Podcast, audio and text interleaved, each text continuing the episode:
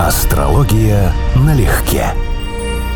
Привет, Константин. Здравствуй, Анечка. Друзья, привет вам. Здрасте, здрасте, здрасте. Слушай, есть такая шуточка. Как понять, что человек действительно твой? А никак, потому что крепостное право отменили в 1861 Документов нет, да? Давно мы с тобой о чувствах не говорили. Ой, ой.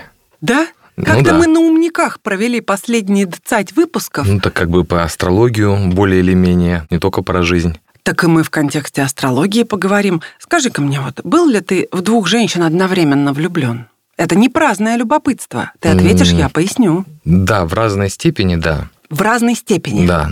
Давай из 100 пропорции. 60 на 40 или как? Как эти степени Нет, но определить? если люди очень сильно отличаются, и одновременно у тебя с ними все складывается, да, эмоционально, то есть они не занимают одно и то же место в сердце, грубо говоря, то без дискомфорта. Но это не у всех так. Это одно из отличий, характерных для Венеры в мутабельном кресте.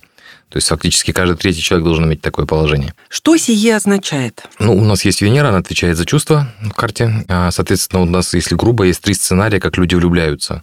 Если Венера в кардинальных знаках, в раке, в весах, козероге, овне, то чувство происходит очень интенсивно, резко, таким сильным выплеском, но человек, если разлюбил, то, в общем, никакого шанса вернуться у него обратно нет. И обычно это чувство направлено все-таки к одному человеку. А мутабельный крест, вот тут то, что я говорю, это следующие знаки, да, это у нас близнецы, дева, стрелец, рыбы. Это люди, которые, во-первых, склонны влюбляться волнами, даже в одного и того же человека. То есть буквально он слегка чувство угасло, потом опа, и опять новая волна, новый энтузиазм. Боже, как мне повезло в таком стиле. То есть это выглядит такое, как текущее заболевание, да, хроническое. Но логика астрологии та же самая. Это премутабельность, это С один из признаков. Да, с, да, да, да, именно с ремиссиями. Но есть побочная особенность, о которой сейчас начал говорить, да, мутабельный крест, Венера в мутабельном кресте, может давать способность любить двух или более людей параллельно. В этом плане, конечно, Венера в Стрельце, она наиболее такая талантливая. Нужны, конечно, дополнительные поражающие аспекты. А вот Венера фиксированная, фиксированные знаки зодиака, Лев, Скорпион, Водолей, Телец, она склонна очень долго удерживать одно и то же чувство. Даже если оно уже закончилось, даже если отношения расстались, память хранится даже не годами, а очень часто десятилетиями или всю жизнь. И количество однолюбов именно у этих людей тоже существенно выше, чем у остальных. Еще раз перечисли, пожалуйста, однолюбов. Самый типовой показатель однолюба – это неповрежденная в гороскопе Венера в фиксированном кресте, особенно в знаке Тельца. Особенно в знаке Да. Тельца. Почему я спросила? Не Мгм. просто потому, что хочется поговорить о чувствах, а еще потому что... Ты же знаешь, да, что сейчас появилось такое явление, как полиамория. Мы-то раньше по старинке думали моногамия, полигамия, а то, что когда-то стало называться открытым браком, это полиамория. То есть раньше говорили, человек гулящий, но полиамория – это не гулящий человек. Можно, конечно, спорить, но я тебе пытаюсь сказать, Я что вникаю это. и слушаю. Мгм, Мгм. Это означает поддержание параллельно более чем одних отношений при условии, что каждый из партнеров знает об этом, и ты относишься одинаково ответственно каждому из них. То есть это без лжи. И вот как раз полиаморы могут быть влюблены в нескольких партнеров одновременно, совершенно искренне, от души. И в случае, если у тех партнеров еще есть люди, в которых они влюблены, полиаморы совершенно не возражают. И вот я хотела тебя спросить, есть ли какие-то Как способы интересно. да, в карте это увидеть? На самом деле было бы интересно разобраться. Ну вот скажи мне, что отвечает в гороскопе за обилие чувств или за их редкость? Ну, это я тебе точно могу сказать. У нас есть два сигнификатора, это Юпитер и Сатурн, которые очень мощно влияют на любые количественные оценки. И если мы говорим о чувствах, скажем, о любви, то главный у нас управитель любви Венера, и вот, соответственно, все, что взаимодействует с Юпитером, увеличивается в количестве. А все, что взаимодействует с Сатурном, становится более серьезным и уменьшается в количестве. Поэтому, скажем, вот самый известный, наверное, такой идейный девственник, это у нас Вассерман, Анатолий Вассерман. Ну, вот кто помнит, кто знает, да, кто чтит. Да все знают, Вот. конечно. У него, скажем, показательная ситуация, у него Венера, Сатурн, там взаимная рецепция, если я правильно помню, и квадратура. Вот это вот классический пример, когда человек выбрал себе асексуальность как идейное поведение. А, ты в курсе, прости, я тебя перебью, что асексуальность не выбирают, и что как раз есть очень серьезный водораздел между человеком, сознательно принявшим целебат, или вообще принявшим, я не знаю, монашество, решившим никогда не терять девственности, mm-hmm. и человеком, который асексуален от природы, то есть у него, как некоторые пониженное врачи говорят, да. да, либо пониженная либидо, mm-hmm. либо оно вообще что ли сведено практически на нет, и mm-hmm. примерно один, если я не ошибаюсь, или полтора процентов вот в том исследовании, результаты которого я читала, mm-hmm. признали, что вообще никогда в жизни никому не испытывали полового влечения, при этом романтическое может быть, а есть и асексуалы, у которых ни того, ни другого. Так что подтипы там тоже существуют. Не, ну, конечно, существуют различные нюансы. Для астролога это в том числе. Если у тебя влечение сильное, ты добровольно от него отказался, то, конечно, это будет связано с такими тяжелыми испытаниями, как, например, были у Оригена и у многих других христианских деятелей. Ориген, если кто-то знает, сам себя кастрировал для того, чтобы, так сказать, сохранить свою духовную чистоту. Настолько ему мешало тело. А есть люди, которые могут об этом вообще не задумываться, потому что у них пониженное влечение в принципе. Но я говорю о том, что влияние Сатурна на Венеру охлаждает чувства, это классика этой ситуации. То есть это должно быть преимущественно или доминирующее влияние Сатурна, минус другие планеты, чтобы этот эффект был очень сильно выражен. И та же самая история, если доминирующее преимущественное влияние на планету испытывает Юпитер, без других альтернатив фактически, то человек настолько широк любовью своей душой, что ему будет очень трудно удержаться в рамках одной связи, одного человека и так далее. Он вообще влюбляется в чувства как таковое, то есть ему сам процесс влюбленности нравится. И вот тут как раз один из одесских анекдотов, по-моему, тоже тебе рассказывала. Яков, вы куда? В Москву. А у кого жить будете? У тетки. У какой тетки? Не принципиально. Нет, ну вот смотри, как нам с тобой определить в карте человек ну, что называется, разнузданный, да, как гулящих называли женщин и мужчин. То есть это продиктовано вовсе не влюбленностями. Это, по сути, люди не отказывают себе в выражении похоти. Правда же есть по сути, да. такая история? Да, и это а тоже. А есть вот эти самые полиаморы, когда человек постоянно влюбляется, и он все это делает искренне, то есть для него, по сути, не секс самоцель, не доказать себе что-то, да, вот не да. эти все комплексы да. мелкие. Как ты это увидишь? Где вот же будет точно разница? так же. У нас различие принципиальное в астрологии, то, что именно любовь, то есть э, чувство, увлеченность, это Венера.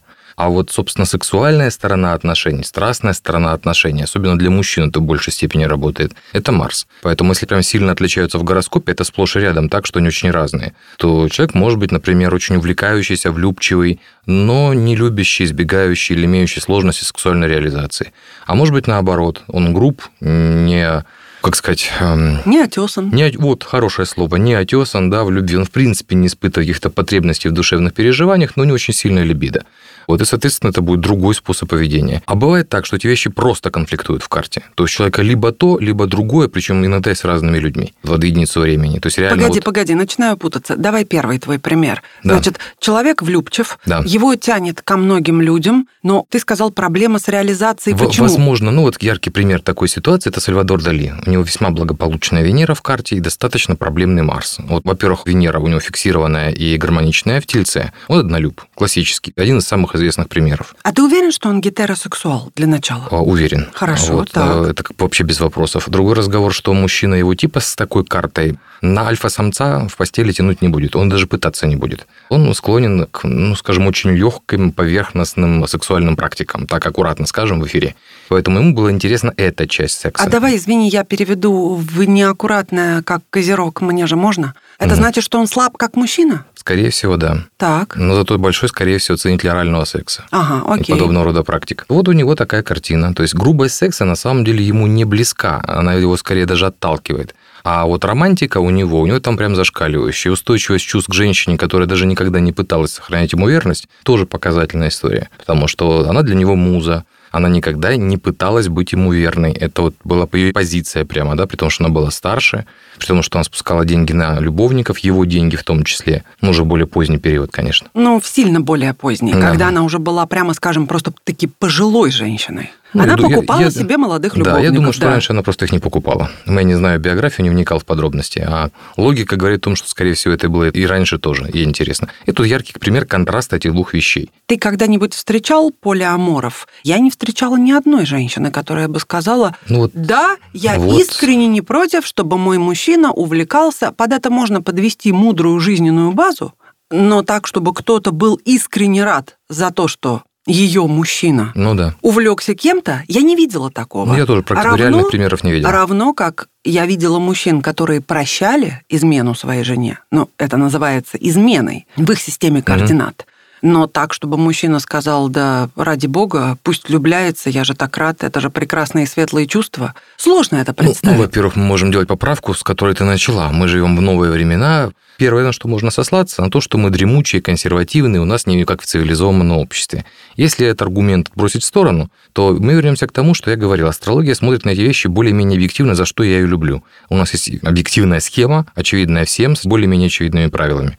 И мы это уже обсуждали. В женской природе полимория не заложено. Женщина-луна естественным образом желает получить все, а лучше еще и больше. Если у нее луна проблемная, то она будет всегда мужчину слегка попиливать на предмет того, ты мог бы стать лучше, больше и так далее. Это мотивирует. В мужской природе полиамория у многих заложена по той же самой причине. Это реализация сексуального инстинкта. Если позволяют возможности, я знаю таких клиентов, ни одного, кстати, то это вполне адекватная ситуация. Можно, конечно, сказать, что он никого не любит по-настоящему. Вот Но я могу сказать, что он их любит это? одинаково. Это реаль... Да. Да. Это реализация, смотри, сейчас опять мы вызовем бурю в среде наших слушательниц, которые считают, и может быть вполне обоснованно, что их мужчина любит только их одну. Ну, Семен же Слепаков пел, они все такие, они все такие, а я не такой. Помнишь? Все изменяют, а, А, я да, не да, да, такой. Да, да, да, да, да, да. Ну, действительно, и мы с тобой, кстати, говорили, что есть мужчины моногамные, Да. которым совершенно не нужны связи, а есть те, которые, может быть, там, ну, это какие-то эпизодические были, пару приключений за всю многодесятилетнюю семейную жизнь, и в основном они моногамные. Так вот, как нам быть? То, что мужчины полигамны в массе своей, это известно каждому с пеленок.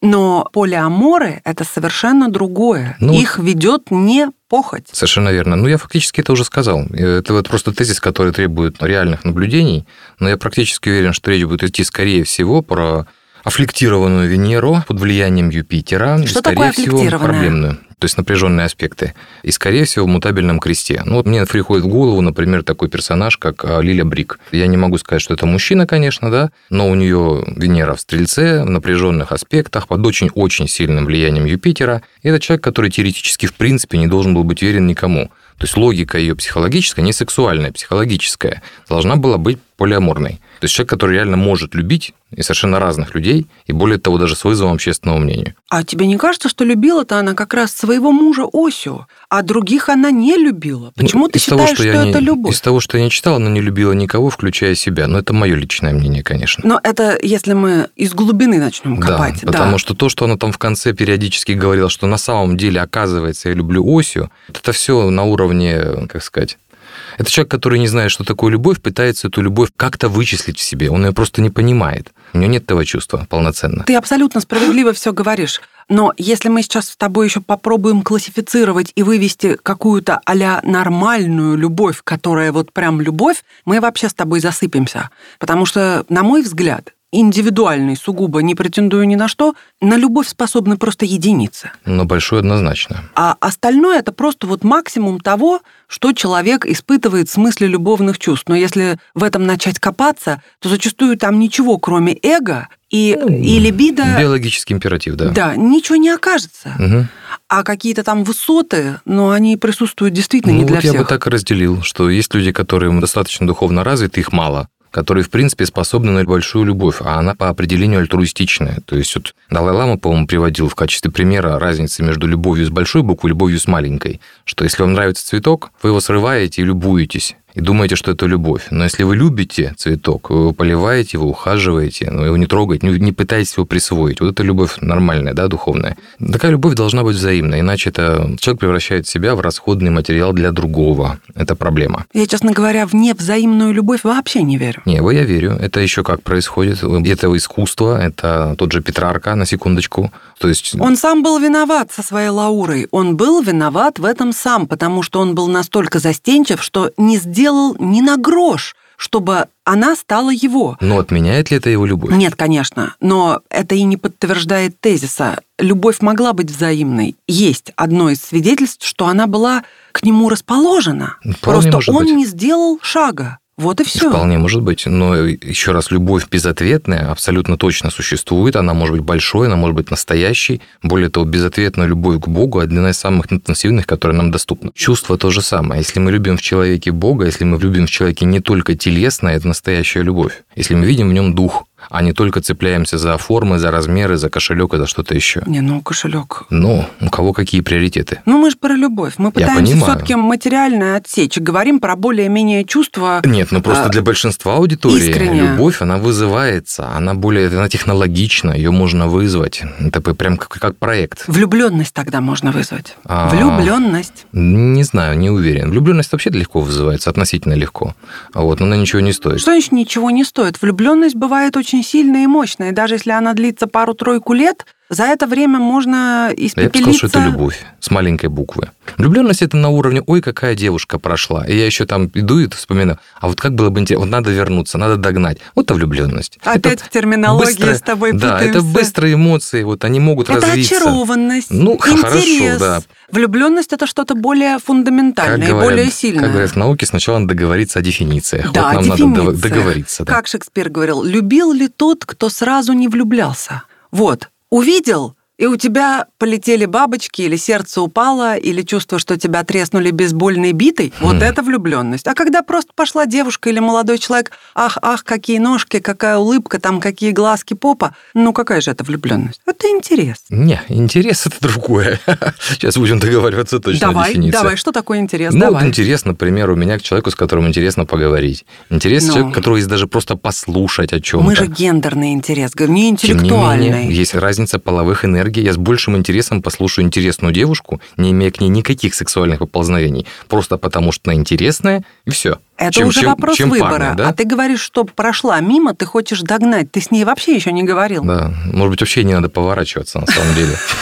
Не разочаровывать окончательно. А есть люди, которые не могут вообще без чувства влюбленности и они влюбляются постоянно, но на какие-то краткие промежутки, и там может что-то срастись, а может и не срастись. Как ты оттенки будешь видеть, выйдет ли это на уровень реализации, или это просто в сфере эмоций и останется? Ну, одно из различий, которое есть, и которое вот начинающим обычно не рассказывают, что Венера и седьмой дом – это разные вещи, то есть брак и любовь – это реально разные вещи, так заложено в астрологии. И если у человека, он может быть очень влюбчивый, например, но у него хороший, стабильный седьмой дом, и у него есть обязательства, он их будет выполнять. То есть он может влюбляться, но это ни во что не реализуется, дословно. А возможно, ситуация другая. То есть, возможно, седьмой дом плохой, то есть проблемные отношения, но благополучная Венера. Человек влюбляется постоянно, но отношения строить сложно. Или, скажем, разочаровывается в отношениях регулярно. Именно в отношениях, а не в любви. Потому что отношения – это не про любовь, это про взаимную пользу, это про взаимную ответственность, это вообще про другое. Любовь там только то, что сводит людей на уровне интереса первоначального. А дальше должно превратиться в другое. В дружбу, поддержку, помощь. Иначе это все остается, на мой взгляд, на уровне влюбленности в твоих терминах. Безусловно, из влюбленности может вырасти, произрасти любовь. Угу. Та самая, с большой буквы. Тем не менее, сама любовь уже больше ни во что не трансформируется. Любовь либо есть, либо ее нет. И вот эти вот набившие оскомину сказки – про то, что потом она перерастает в уважение. Да чушь это собачья. Уважение Знаешь, должно быть, во-первых, сразу. Я не согласен. Нет уважения, да. И всю вот, дорогу. Да, но его надо поддерживать, совершенно верно. Именно что всю дорогу. А вот насчет того, что сразу или есть, или нет, это люди очень разные, поверь. У кого-то это сработает как выстрел. Вот первоначально я не сказала и сразу. Все, и дальше пошло. Я не сказала сразу. Я говорю, любовь либо есть, либо ее нет. Если она уже есть, потом трансформироваться во что-то она не может, если это любовь. Любовь до конца любовь. Ну, не знаю, я отношусь к категории людей, которых любовь усиливается со временем, если человек меня не разочаровывает и не обламывает. Правильно, То есть я первоначально обычно не настолько вовлечен, поскольку я вовлечен потом, когда мне есть за что ценить. Я говорю о том, что когда половой инстинкт сходит на нет, любовь не кончается Конечно. от этого. Вот. А когда вот эта расхожая история транслируется из каждых вторых уст, что из-за того, что либидо ослабла, возраст... Ну, это значит, что это любови не было, это правда. Вот. Я ее уважаю, то же самое, как сказать. Ну как, я ее уважаю, она мать моих детей. Ну, это любовью не было, это именно биологический императив. Люди Об сошлись, потому речь. что Конечно. эндорфины, потому что гормоны, потому что еще что-то, да. Но это только фундамент, на котором может быть любовь, а может и не быть. И вот это реально имеет отношение к влюбленности, потому что мы реагируем даже вот на просто на волну запаха, который не всегда осознаем. Еще один одесский анекдот. Зря вы мне, Сарочка, отказали. Я ведь не каждый предлагаю. Видите ли, Левочка, я ведь тоже не каждому отказываю. Какая жестокая шутка, да? Смешная. Одесский вот юмор и, Так и видишь двоих таких персонажей, да, хорошо за 40. Зато смотри, какая вежливость, какая Да, любезность, да, да. куртуазность практически. Да, куртуазность, да.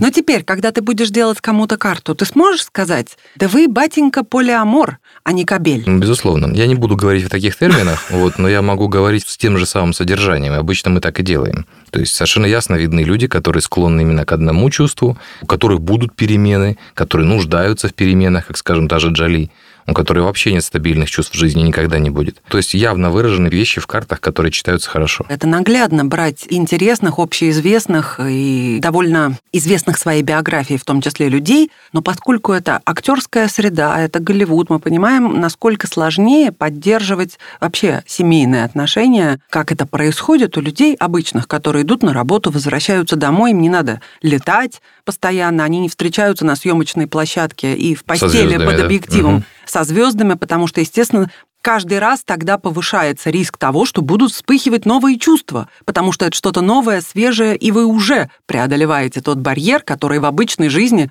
требуется преодолеть другими средствами и, э, И в вот течение же- более долгого времени. И вот опять же, не у всех они будут вспыхивать, потому что если человек склонен к этому, да, это провокация. А если он к этому не склонен, если у него в принципе нет потенциала такого, что он должен постоянно влюбляться и меняться в чувствах, его это не будет провоцировать и не будет заводить.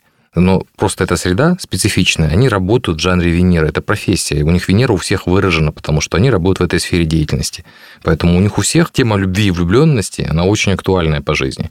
Вот противовес отношениям. Да, может быть, это их объединяет, но в то же самое время все равно риски выше. И если бы ты в здравом рассудке ничего не искал по собственной воле, но так сложились обстоятельства, что ты на съемочной площадке с красивой, роскошной женщиной, у вас сцена с поцелуями и еще с чем-то, ну, конечно, велики шансы того, что ты увлечешься, что хотя бы короткий эпизодик какой-то, но произойдет. Вот и все. Не, шанс есть, но если при этом знаю, что она любит своего мужа и целует меня, сжав губы, то какие тут чувства Если она вообще, целует даже если тебя, я сжав увлекаюсь? губы, это плохая актриса и плохой фильм. Ну, можем обсудить, конечно, но все равно это не всегда работает. Я отталкиваюсь от того, что они сами говорят в интервью. Вот и все. Вот, вот, вот это, точ- вот это я В точно бы не числе. поверил. Ну. Актер это человек, как правило, с профессиональной деформацией. Правда и объективность это не их свойство. Они никогда над этим не работали. Они всегда играют роль известного актера, персонажа, который очень понравился. Обычные люди тоже играют роль очень часто. Более легких, более веселых, более беспроблемных, более обаятельных и так далее и тому подобное. Но это маска, это немного другое. Мы с этой маской срастаемся. А они переключаются в Не-не-не. разные режимы. Это Нельзя для них срастись нормальное с свойство. маской. Ну, отчасти, отчасти, и все равно. Из-под маски, как правило, вылезает истина. Истинное лицо из-под нее вылезает. Ну, не знаю. Если сильно выпить или войти в стресс, может быть. Большинство из нас всю жизнь проживает в маске и считает ее настоящим своим лицом. Даже не знает себя настоящих. Не знать себя настоящего, да. Это, опять-таки, про более глубокие вещи. Тогда тебе еще один... Сара Тогда- Моисеевна, может, мы останемся друзьями? Вот. И- Нет, Исаак Наумович. Поздно, я уже разделась. Да. Ну вот так и здесь. Еще один анекдот из той же Я серии. сейчас заплачу. Вот, вот, вот, вот, вот. вот. Еще по имени Тут, уже вариантов нет, да. Лучше так. Фима, таки ты знаешь, что руки женщины должны содрогаться от подарков, ноги от секса, а сердце от пылкой любви. Розочка, рыба моя, а тебя не разорвет от такого резонанса?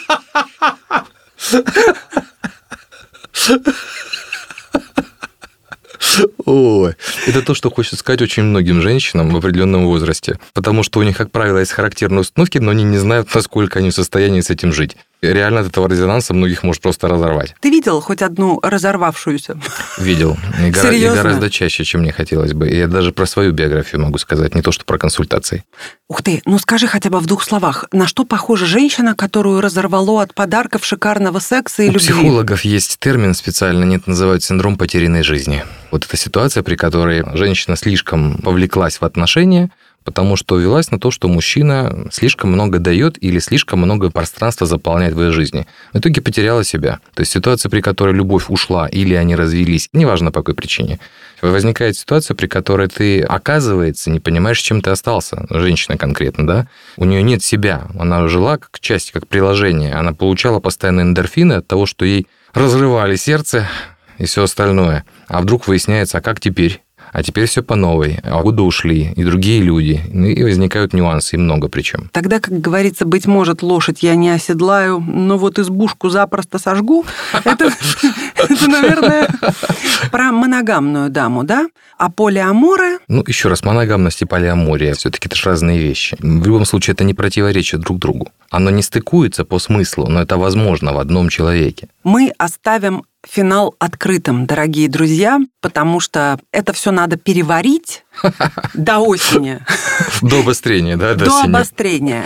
И потом мы еще поговорим. А вы пишите нам, пожалуйста, в Инстаграм astrology, нижнее подчеркивание, на легке. Делитесь мыслями. Полиаморны вы? И знаете ли вы что-нибудь об этом? Голосовалку прикрутить. Да, я полиамор, я нет. Ну вот и посмотреть проценты. Нет, я шучу. Почему бы нет? Но почему бы и нет? Друзья, любите друг друга и нас. Ну, нас не лишнее, да. Всем пока. Пока-пока-пока. Астрология налегке.